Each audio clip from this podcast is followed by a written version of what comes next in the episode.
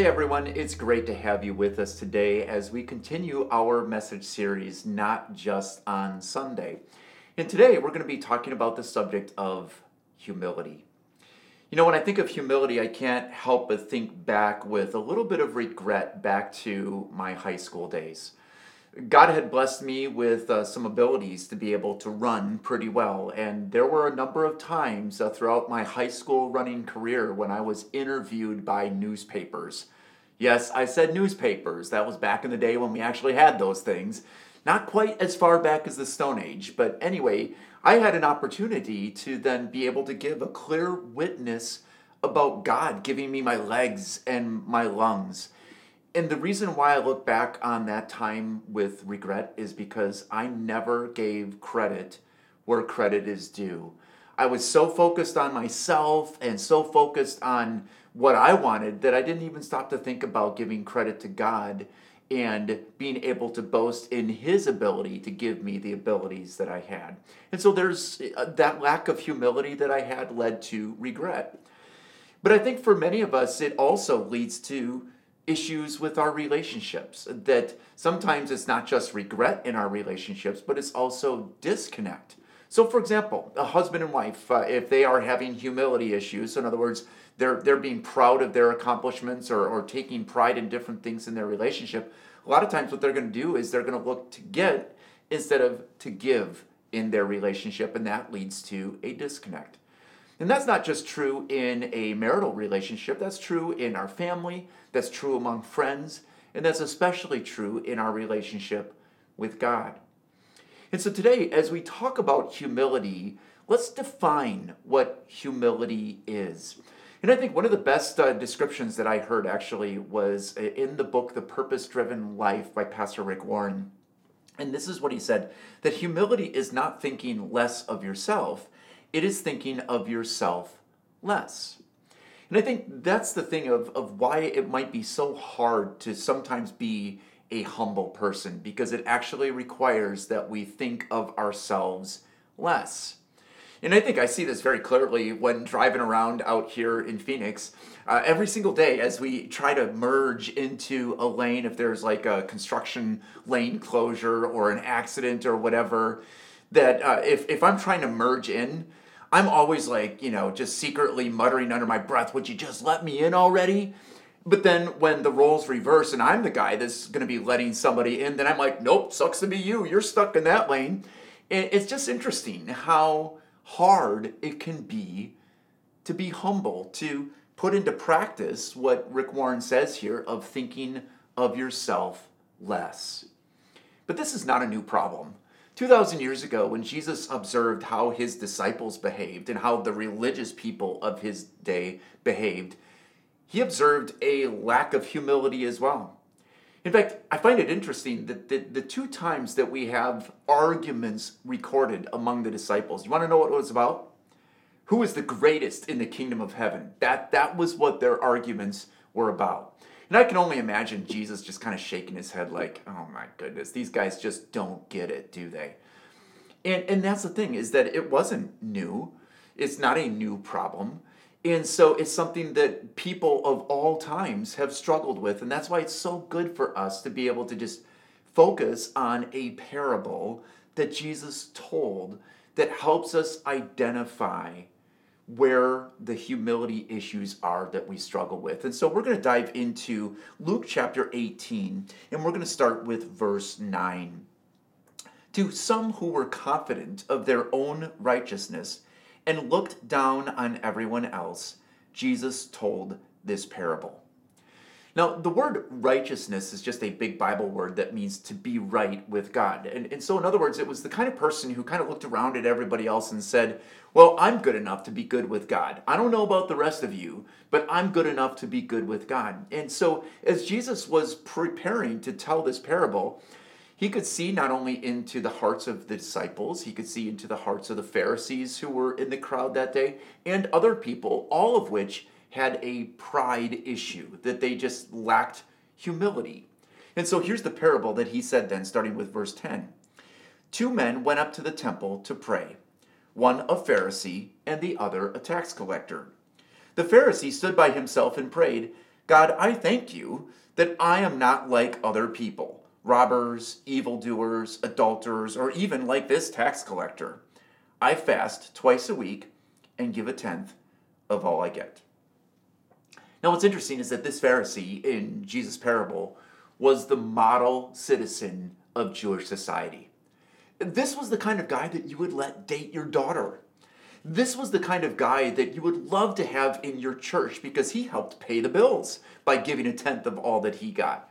This was the kind of guy that you would love to have as your neighbor because he was always coming over and offering a hand with whatever project that you were working on. He was a model citizen of the Jewish society. But then notice that Jesus then draws a stark contrast. He then says, Hey, take a look at this tax collector. And the tax collector, on the other hand, was not a model citizen of Jewish society. They were often the people who were kicked out of the synagogues, the people who were distrusted and shunned, the person you would definitely not let date your daughter. And so he draws this stark contrast between the two. And the reason for that is this that in God's eyes, we're all the same. We are broken, broken by sin and yet we are also beloved by our Heavenly Father. It's just so interesting that uh, Jesus spoke against spiritual pride, and he spoke against that lack of humility all the time because in God's eyes, we're all the same. I can't be looking at the person who is a robber or an evildoer or an adulterer or a tax collector and say, wow, you know, they're, they're not as good as me. Because in God's eyes, we're all the same. We're all broken by sin. Don't believe me? Listen to what James, uh, the apostle, um, who was the half brother of Jesus, this is what he said For whoever keeps the whole law and yet stumbles at just one point is guilty of breaking all of it. And so for this Pharisee, he was he was giving a tenth of all that he got. He was fasting twice a week, which by the way, the Pharisees loved to be able to take laws from the Old Testament and then increase them to an infinitesimal degree. So, for example, the Mosaic Law said all you had to do was fast once a year. And here he's saying, I'm, I'm, I'm fasting twice a week. Why? Because that was something that was easy for him to, to be able to do, to just say, hey, look at how great I am. So it was all about boosting his ego. And all the while, God is saying, hey, if you are guilty of breaking the law at just one point, you are the same as the tax collector. And so, in God's eyes, we're all the same. We are broken by sin, and yet we are beloved. God so loved the world that he gave his one and only Son, that whoever believes in him shall not perish but have eternal life. Think about that. That I'm broken just as much as you. And yet, we're all the same. We're all beloved by our gracious God. And then, uh, if you take a look back at verse 11, notice that it said that Jesus said, The Pharisee stood by himself and prayed, God, I thank you that I am not like other people, robbers, evildoers, adulterers, or even like this tax collector. Just want to ask you, how would you feel if I prayed this prayer in church? How would you feel if I just, you know, after the message, bowed my head and said, God, I thank you that I'm not like all these schmucks in this room right now? How, how do you think that you would feel? I mean, it's terrible, right? I mean, if we're ever around somebody who's full of themselves, who's just constantly talking about themselves, it just makes everyone uncomfortable, doesn't it? If we're if we're around somebody who is just you know extremely arrogant and they're like the know-it-all in the room, no one wants to be around that person. If you've ever listened in on an interview with uh, professional athletes after they've had a particularly great game and they're like boasting and saying, I'm the best and nobody can get past me or whatever it is, it just makes you uncomfortable. And why? Because anytime that someone is boasting about themselves, you know what they're actually doing? They're putting other people down. And I might add that when we as Christians do that, we're not only misrepresenting Jesus, but we're actually failing to look up to God. And this is kind of the next point as, as we think about this that when we look down on others, we fail to look up to God. Because we're thinking, hey, I'm, I'm confident in my own righteousness. I, I don't need you, God. I don't need what you have done for me through Jesus. And yet, what does the psalmist tell us in Psalm 10, verse 4? He says, In his pride, the wicked man does not seek him, does not seek God. In all his thoughts, there is no room for God. You know, that's the thing is that when I'm full of myself, there's no room for God in my life. When I'm full of my prideful, sinful, prideful thoughts, then there's no room for my need for God. I fail to look up to God. And what I think of when I think that there's no room for God, I think of, of what my mom almost always told me pretty much before every single dinner time don't eat snacks before dinner. And why? Because she wanted me to be hungry. She wanted me to be ready to eat the good meal that she had prepared for our family. And so, also, the same thing is true when it comes to our spiritual life. If I'm so full of myself, I'm not going to hunger for God. I'm not going to see the need to look up to Him as the one who is my Savior because I'm just busy being confident in my own righteousness. But notice the contrast then between the Pharisee, who was full of himself and had no room for God, no need for Jesus, and the tax collector. Look at verse 13. But the tax collector stood at a distance. He would not even look up to heaven, but beat his breast and said, God, have mercy on me, a sinner. It is an incredible contrast that the Pharisee boasted about how much God needed him, right? Whereas the tax collector confessed his need for God. And so, as we think about that, our, our next point is this that God's mercy motivates me to be humbly honest about my sin and my need for Jesus. That God's mercy really is the motivation, that the fact that He does not treat me as my sins deserve, the fact that I think of in view of the cross, you know, we, we talked about this last week, right? About living in view of God's mercy and just thinking about what Jesus accomplished for us through his death. That he took the punishment that we deserve so that we don't get what we deserve. That we instead get eternal life in heaven because of what Jesus has done for us. And so as we live with that, that's what motivates us then to be able to be honest and open and transparent about our struggles in sin. And this is the reason why we do what we do every Sunday morning in worship at Crosswalk. That we open with a couple of praise songs, being able to, to focus on who God is and why He is worthy of our praise. And then right after that, we go into a time that we call confession and absolution. When we have the chance to be able to say to God, I'm sorry for how I have hurt you and hurt others this past week. And we're able to just be open and honest and transparent about our struggles with sin. And so let me ask you when, when you come into church on a Sunday morning, do you come in, you know, just feeling so full of yourself that I'm good, look at me? Or do you come in being ready to be humble and honest and to be like the tax collector here and say, God, have mercy on me, a sinner? Because that's what that does. But here's the thing we need to understand that it's not just on Sunday. That Jesus wants us to be able to have that kind of an attitude every day of our lives, that we acknowledge our sin and we acknowledge our need for Him as our Savior. Because look at the conclusion that Jesus has uh, to this parable then in verse 14. He says, I tell you that this man rather than the other went home justified before God. For all those who exalt themselves will be humbled, and those who humble themselves will be exalted. Now, Jesus uses a, another big Bible word here, and that is justify. And what I want you to picture whenever you hear that word justify is a courtroom in which the judge slams the gavel down and says, You're not guilty. And that's the picture that Jesus gives is that this tax collector, based on his confession, and based on his trust in God's mercy, is the one who was declared not guilty in God's courtroom. And the beauty of that is that that is something that we know to be true for you and for me because Jesus did that. He accomplished that declaration of not guilty for all of us through his death and his resurrection. In fact, the Apostle Paul uh, put it this way uh, very well in his letter to the Philippians in chapter 2, starting with verse 5, when he said, In your relationships with one another, have the same mindset as Christ Jesus, who, being in very nature God, did not consider equality with God something to be used to his own advantage.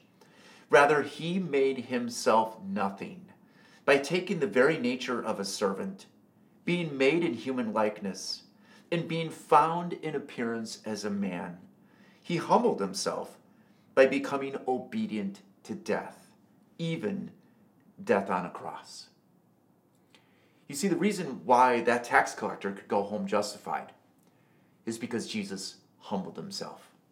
Jesus is the one who humbled himself so that that tax collector and you and me, by faith in Jesus, can be exalted. That by faith in him we can receive forgiveness and we can receive eternal life, which Jesus has given to us. And what I love about this is, is this idea that because of Jesus' humility, he has given us a new identity and a new destiny. Because of Jesus' humility, because he was willing to pay the price for our forgiveness, we now have a new identity and a new destiny. The destiny? Eternal life in heaven. The new identity is that we're a beloved child of God. And so, a proper understanding of my identity in Christ develops my character of humility. I want you to think about that because that's really what Paul is saying here as he wrote this to the Philippians. He's saying, I want you to have the same mindset as that of Jesus. I want you to have a mindset of humility, not being proud of your own spiritual accomplishments and saying, hey, God, look at how good I am, so therefore you should let me into heaven, because that ain't going to fly. But instead, to be able to rely on Jesus' humility for you that changes your identity. And the question that I think that's really important to ask then is, is how do I cultivate humility into my habits so that it becomes part of my character? And this is where we often will make reference to the event cycle in which you think about, um, so for example, the, the Pharisee and the tax collector in this example that he gives us in this parable, that they're in the temple and they're praying, and this Pharisee, he what does he do? He just boasts all the more about how great he is. And in that event cycle, the thought process, the self talk that the Pharisee had was hey, look at, at me. Look at how great I am. And instead, to be able to insert God's talk into that, to insert God's word into that, that then helps reframe our emotions, our thought processes, our words and actions that then can develop into a character of humility. And so there are really three ways to be able to help develop that character of humility. And the first is this daily repentance. That I daily acknowledge my sin, that God, I, I have mercy on me, a sinner, because I have not lived up to your standard of perfection. That I have failed to be who you want me to be at times, and I have done what is wrong, that I have sinned against you and against my family, my friends, co workers, and everyone around me. That's really daily repentance. That it's a change in my mindset about my sin and acknowledging it and then trusting that I'm forgiven because of Jesus. And then the second part is that we want to have regular Bible reading. That, hey, if you want to have the best way to be able to insert God's talk into your thought process, into your self talk, then it's through daily Bible reading. And one of the things that I think I would encourage is for you, if you haven't already done so, is to download the YouVersion Bible app. And uh, we then can get a chance to be able to share with you different Bible reading plans that we have connected to each of our new message series. In fact, this week uh, we're wrapping up one that's all about the subject of worship. And we'll be having that one go again in the next couple of weeks. And so that's an opportunity for you to cultivate that habit of daily Bible reading that then helps you have God's talk being inserted into your thought process, which changes emotions, which changes words and actions, which then develops a character of humility. And then finally, uh, the, the final thought of how to develop a character of humility is by connecting with my community of believers that there's no better way to be able to put the the actions of humility into practice than, than doing it with fellow believers. Than getting in, involved in a growth group getting involved on a ministry team where you're able to serve other people getting involved within your christian community where then you can put that character of humility into practice. And whenever i think of putting something into practice i think of the words of a wise coach uh, from a number of years ago when he reminded me that practice doesn't exactly make perfect. You watch uh, the NBA players, or you watch the NFL football players, or the MLB uh, baseball players, and my goodness, uh, for baseball, you're considered a pretty good hit hitter if you're batting 300, right? Well, if you do the math, that's only one out of every three that you're hitting, right? And so that's not perfect. Practice doesn't make perfect, but it does make permanent. And so, as we develop a character of humility, connecting into Christian community helps us be able to practice that humility, helps us to be able to then have that same mindset as Jesus as we seek to love one another as he first loved us. One of the, the great examples of this as we close today, then, is what I observe happening in our resilient ministry. That every week uh, we get a chance to, to meet, and we're all struggling with different things going on. Some people are struggling to break free from addiction.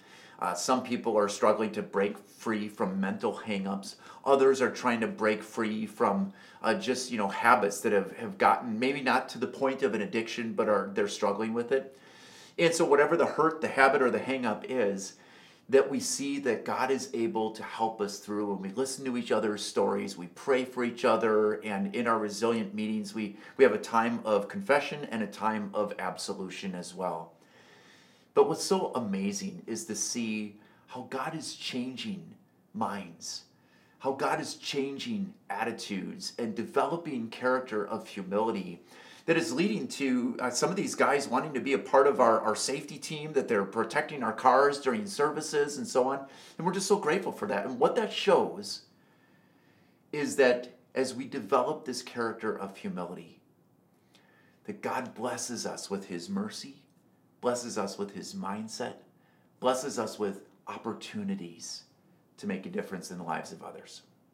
So, again, this week, it's not just on Sunday that we get to practice humility. It's all week long. Let's bow our heads in prayer. Lord Jesus, thank you so much for your mindset that led you to the cross where you had mercy on all of us. That, like the tax collector who said, God, have mercy on me, a sinner, we confess our sins to you, knowing that you took them all to the cross where you humbly died in our place. And so, Lord Jesus, Give us a mindset of humility. Give us a mindset that we look to be able to be a blessing to other people, that we look for opportunities to serve, that we look for ways to be able to influence and impact the lives of other people with your love. And give us humility, Lord, as we do so. And we ask all of this in your saving name. Amen. The Lord bless you and keep you.